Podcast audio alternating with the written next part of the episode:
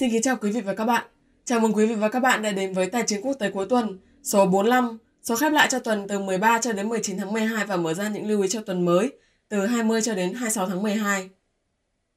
Theo ông Trần Khắc Minh, đúng như ông đã dự báo từ những số trước, trong tuần vừa qua, trong cuộc họp cuối cùng của năm 2021 của Ủy ban thị trường mở Mỹ FOMC, Fed đã thông báo là sẽ đẩy nhanh gấp đôi tiến độ tapering so với dự kiến, đồng thời dự kiến là sẽ tăng lãi suất vào năm 2022 lên đến 1% so với 0,25% như hiện tại, tức là 3 lần tăng lãi suất. Thị trường đã phản ứng khá mạnh đối với tin tức này. Ông có nhận xét như thế nào về tình hình này ạ? Vâng, xin chào quý vị. Chúng ta bắt đầu số 45. Tuần qua thì uh, Ủy ban thị trường mở họp và đưa ra những hướng dẫn về chính sách tiền tệ mới. À, đây là kỳ họp cuối cùng trong năm à, 2021 à, của Fed và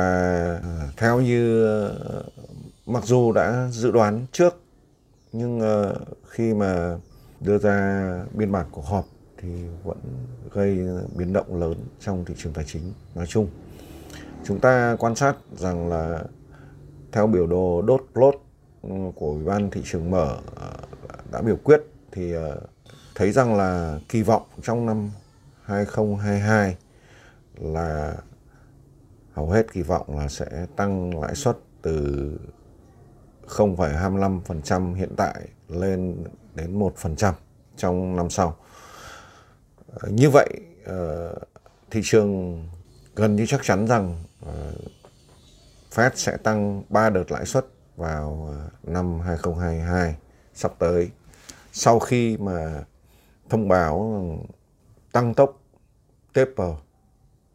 tức là tăng tốc lên ờ, đúng như là các clip trước ờ, tôi đã dự đoán là đã tăng tốc tapering lên gấp đôi so với kế hoạch, tức là sẽ rút bớt ờ, 30 tỷ đô la Mỹ hàng tháng. Và nếu như vậy thì QE sẽ chấm dứt vào cuối quý 1 năm 2022 và sau đó sẽ là tăng lãi suất. Kỳ vọng tăng lãi suất có thể là ngay tháng 4 hoặc tháng 5 năm 2022 sẽ là kỳ tăng lãi suất đầu tiên của Fed. Và cũng trong ngày hôm đó thì ờ, BOE là ngân hàng trung ương Anh quyết định tăng lãi suất hiện tại lên đến mức ờ, 0,75 25%. Đây là ngân hàng trung ương lớn đầu tiên của thế giới tăng lãi suất. Lớn ở đây là lớn ở trong ờ, các nước G7. Tăng lãi suất và sau đó khoảng một tiếng thì ờ, ECB cũng đưa ra hướng dẫn về chính sách rằng là sẽ thu hẹp QE vào cuối quý 1 ờ, năm 2022. À, như vậy là các động thái của các ngân hàng trung ương lớn trên thế giới, Mỹ, Anh, uh, Eurozone, um, thì uh, có Mỹ và Anh là được đánh giá là hawkish và Eurozone thì vẫn tương đối dovish. và do đó là ngay sau đó thì uh, thị trường sôi động các uh, chỉ số chứng khoán đều tăng rất mạnh, đặc biệt là chỉ số S&P 500 đại diện cho thị trường chứng khoán Mỹ đạt đỉnh cao mọi thời đại ở mức 4.752,24 điểm và sau đó có lùi lại. À, tuy nhiên đến ngày cuối tuần thì do những báo cáo và những ờ, thông báo về mức độ lan rộng của chủng Covid mới, Omicron ừ, đã làm cho một loạt các nước lo ngại ờ, và đặc biệt ờ, chúng ta thấy rằng là Hà Lan đã đột ngột lockdown toàn quốc ờ, vào ngày cuối tuần. Và như vậy thì nó tác động lên thị trường tài chính và chúng ta chứng kiến ngày cuối tuần là toàn bộ thị trường tài chính đều sell off rất mạnh. Thậm chí có thể nói rằng là um, truyền thống uh, thông lệ 70 năm um, gọi là Santa Rally có khả năng là năm nay sẽ không lặp lại. À, tất nhiên là kết luận thì hơi sớm bởi vì à, chúng ta có một tuần nữa mới đến à, Giáng sinh. Nhưng à, rất có thể năm nay sẽ không phải là một năm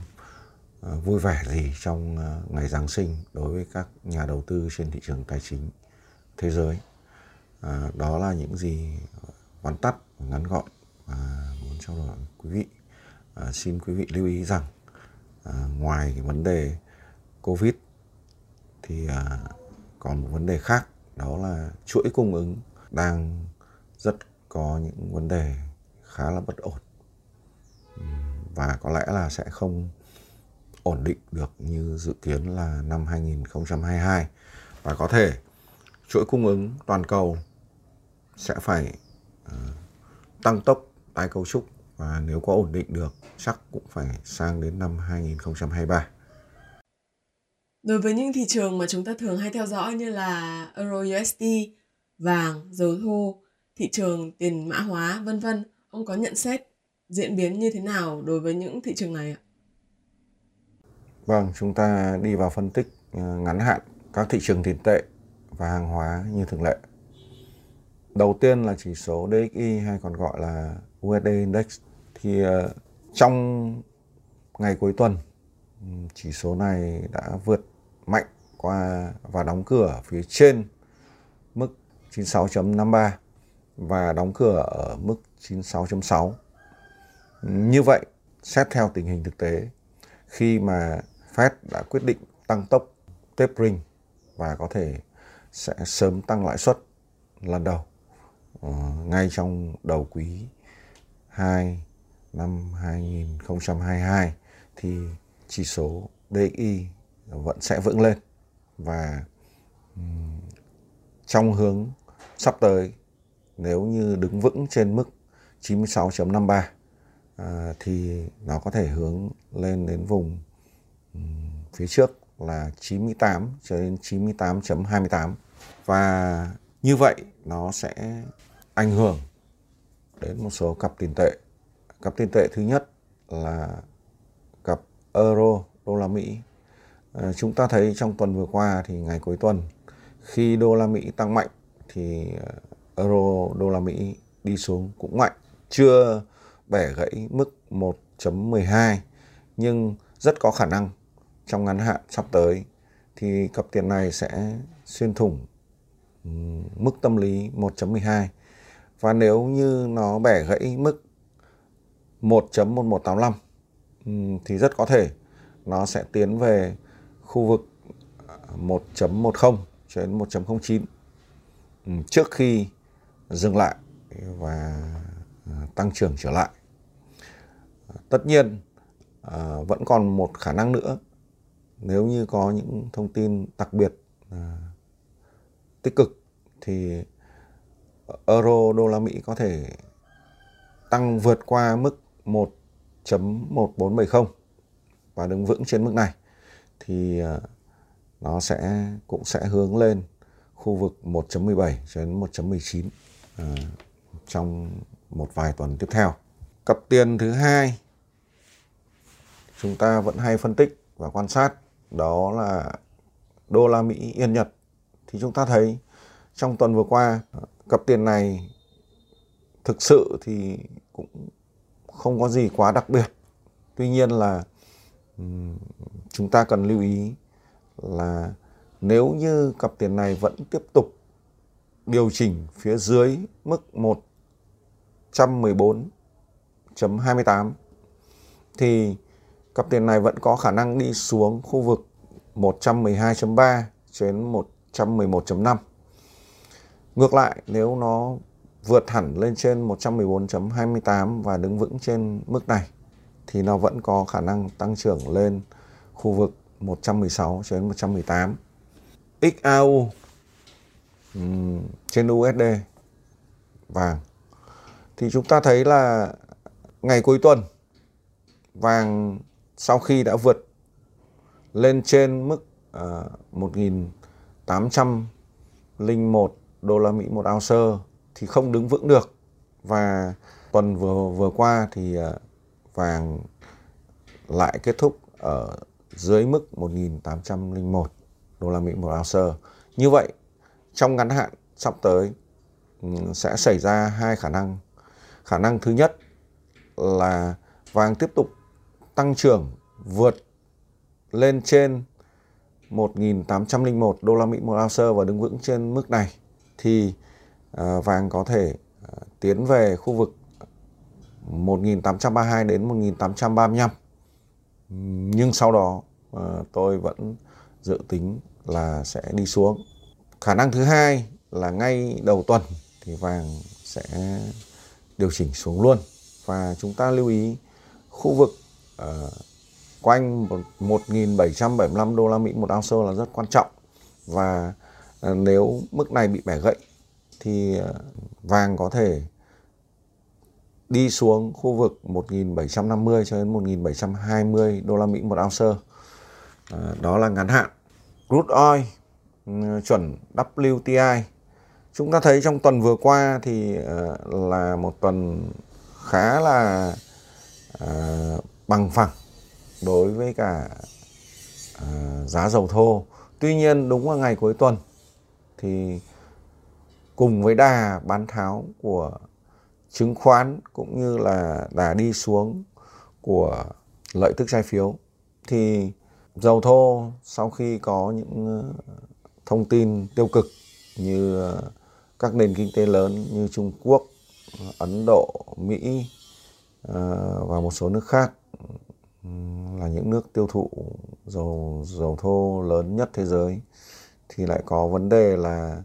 dịch Covid có chiều hướng lan rộng và rất có khả năng là à, ảnh hưởng đến à, mức độ mở cửa của nền kinh tế. À, nên giá dầu tô à, đi xuống trong ngày cuối tuần. Đặc biệt khi mà có tin à, về vấn đề dư cung của các nước thuộc OPEC cộng hiện nay theo ước tính thì ờ, các nước OPEC cộng đã cung ứng dư thừa so với cả nhu cầu là khoảng hơn một triệu thùng một ngày. À, do đó là giá dầu thô có chiều hướng đi xuống. Trong ngắn hạn, nếu giả định là giá dầu thô vượt qua được mức 73,9 đô la Mỹ một thùng thì nó vẫn có thể tăng trưởng lên khu vực 76.6 cho đến 78.6 đô la Mỹ một thùng. Ừ, tuy nhiên khả năng lớn hơn thì uh, nó bẻ gãy mức 70 đô la Mỹ một thùng và nếu trong trường hợp bẻ gãy hẳn mức 67.84 đô la Mỹ một thùng thì uh, dầu thô có thể hướng xuống khu vực 65,3 cho đến 62,4 đô la Mỹ một thùng thậm chí là thấp hơn. Ví dụ như là 60 hoặc 59 đô la Mỹ một thùng là có thể. Đó là dầu thô. À, cuối cùng thì à, đánh giá về thị trường tiền mã hóa. Thông qua chỉ số Crypto Major Index thì à, đúng như phân tích ở số trước à, chỉ số này tiếp tục đi xuống và trong ngắn hạn, sắp tới ờ, các điều chỉnh phía dưới mức 246 thì chỉ số này vẫn hướng về khu vực 190 cho đến 183 điểm 183 điểm. Và như vậy, nó sẽ ảnh hưởng đến toàn bộ thị trường tiền mã hóa nói chung và à, đặc biệt là một số đồng tiền mã hóa có vốn hóa lớn nhất thị trường như Bitcoin, à, ETH, Ethereum nói chung